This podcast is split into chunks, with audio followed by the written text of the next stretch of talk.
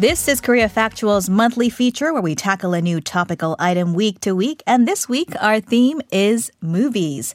On that note, I'm pleased to welcome back to the studio Dr. Jason Bechervaise, professor from the Department of Entertainment and Arts Management at Korea Soongsil Cyber University. Hello, Jason. Hello, Eunice. How are you? I'm doing okay. So I understand we're going to be talking in depth about this movie that's not supposed to be controversial in content, but turned out to be stirring some pots in the legal realm. So, yeah, um, uh, just a few. so, yeah, cinemas obviously have been quieter than normal given COVID 19. Um, and a lot of uh, distributors are perhaps turning their eyes to streaming services since that's where a lot of eyeballs are, as well as people uh, are self quarantining. And the Korean film Time to Hunt was to drop in that space. Catch us up on the plot, if you will. Yeah, sure. Uh, this has been a very public battle uh, between a local distributor called Little Big Pictures and a sales company, uh, Contents Panda, over a deal that, um, well, now Netflix are streaming it. We'll get to that. But uh, uh, it concerns this film, um, Yoon Sung-hyun's thriller Time to Hunt. So uh, basically, what happened was the film was initially, well, it did premiere at the Berlin Film Festival and it was quite well received there. This is back in February. It feels like a, a different era. A half, uh, a, half a year ago, at yeah. least. um, and it was due to be released theatrically shortly after the, the Berlin premiere. Then, of course, uh, COVID 19 um, became exacerbated, became this this huge uh, pandemic, and um, basically the cinemas didn't shut here, but uh, they they become very very quiet, and so a lot of releases, as we spoke about last time, uh, were pushed back, and some of them actually cancelled. Uh, including this one, Time to Hunt. So it was initially scheduled to be released in February.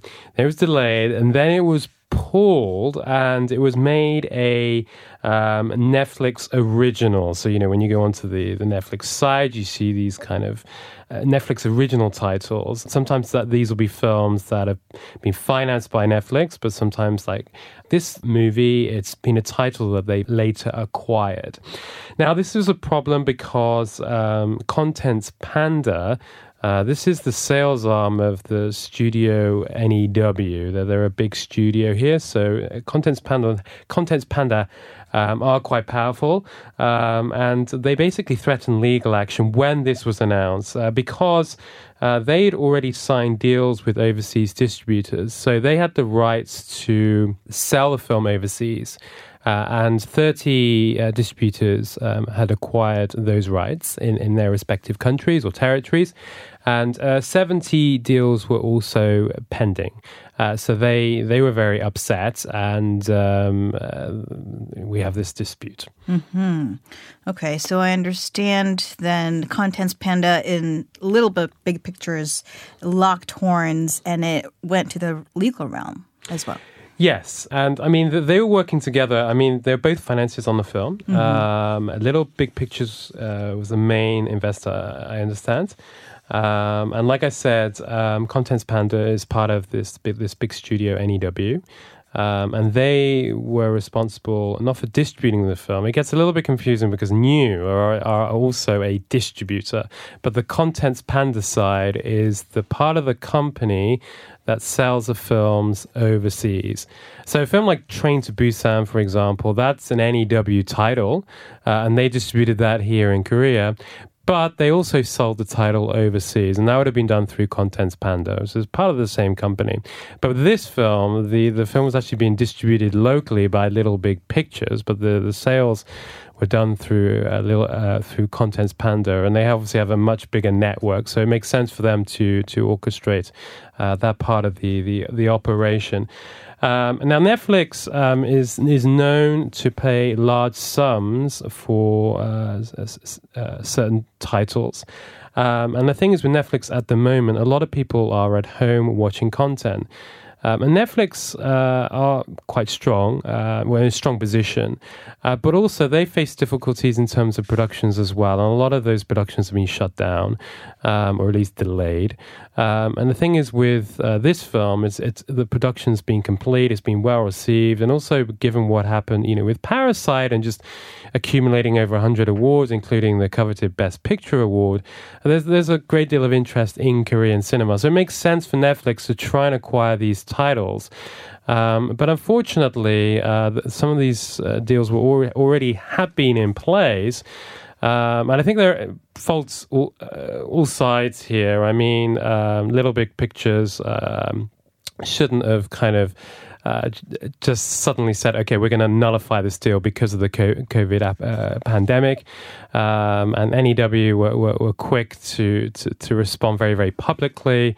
Um, and then we have Netflix, who perhaps should have done their due diligence um, and uh, perhaps ensured that uh, none of these uh, problems had happened, you know, because had they resolved the dispute privately, um, I think it would have been um, a lot easier for everyone involved. Yeah, I believe the uh, clause that Little Bit Big Pictures had brought up was the force majeure clause, which is, uh, I guess, written into many contracts. And a lot of companies around the world are actually coming to realize this too because it allows for cancellation or postponement due to effectively an act of God, something dramatic that was unexpected or right. can't be controlled. And I think from from Contents Panda point of view, it was it was unilateral. It was like okay, so they wrote a letter. This is this is what's happening, and there wasn't really it was like a 통보, like a one-sided. Right. So, so they, but the, problem with Contents Panda is they responded very, very publicly, mm. um, and I, I, guess from their point of view, they didn't really have much choice. But then we have Netflix, who are clearly very upset about it because they had this film and they then had to pull it.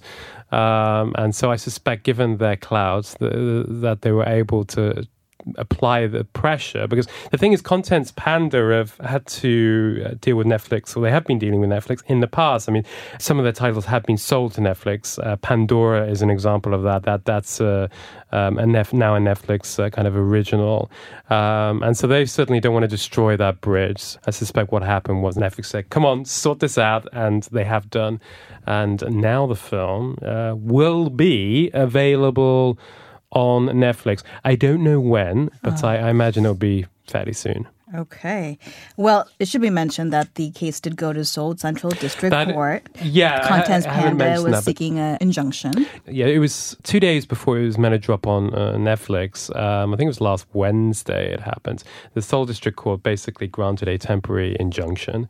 And so Netflix were unable to stream the film outside Korea. And so Netflix then responded, was a day later saying, okay, we're not going to st- stream it um, outside Korea or inside Korea for that matter, and they just pulled it completely.